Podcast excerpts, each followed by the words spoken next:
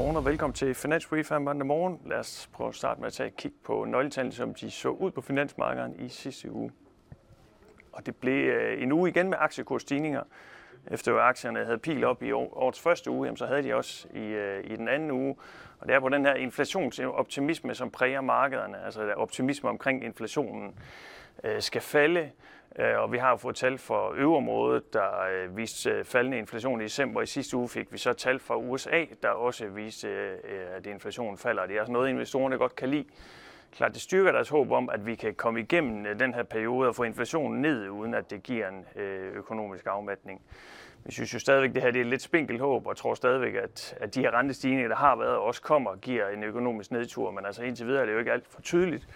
Og det er altså det, investorerne er glade for øh, indtil videre. Vi anbefaler fortsat, at man har lav risiko i sin portefølje, og øh, ser egentlig en svær tid for aktiemarkederne forude.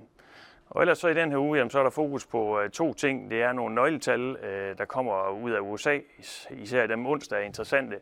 Og ellers så vil der selvfølgelig så stadigvæk være fokus på centralbanker. Men omkring de her nøgletal for USA, det er detaljtal og industriproduktion for december.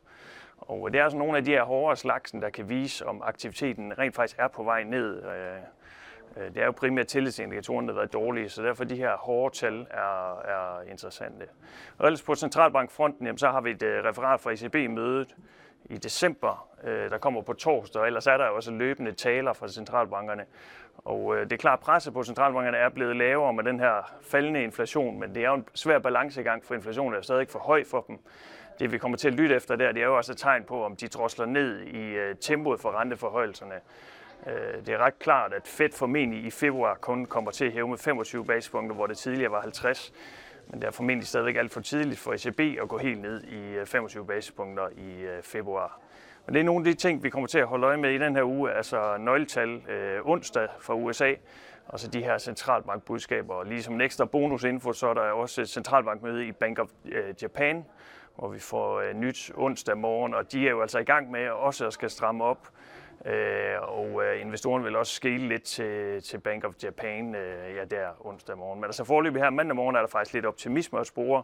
Det er på den her genåbning i, øh, i Kina, ligner øh, øh små aktiekursstigninger her mandag morgen, altså egentlig en fortællelse af den bevægelse, vi så i øh, sidste uge. Det var altså nu. Alt for nu. Ha' en øh, fortsat god uge.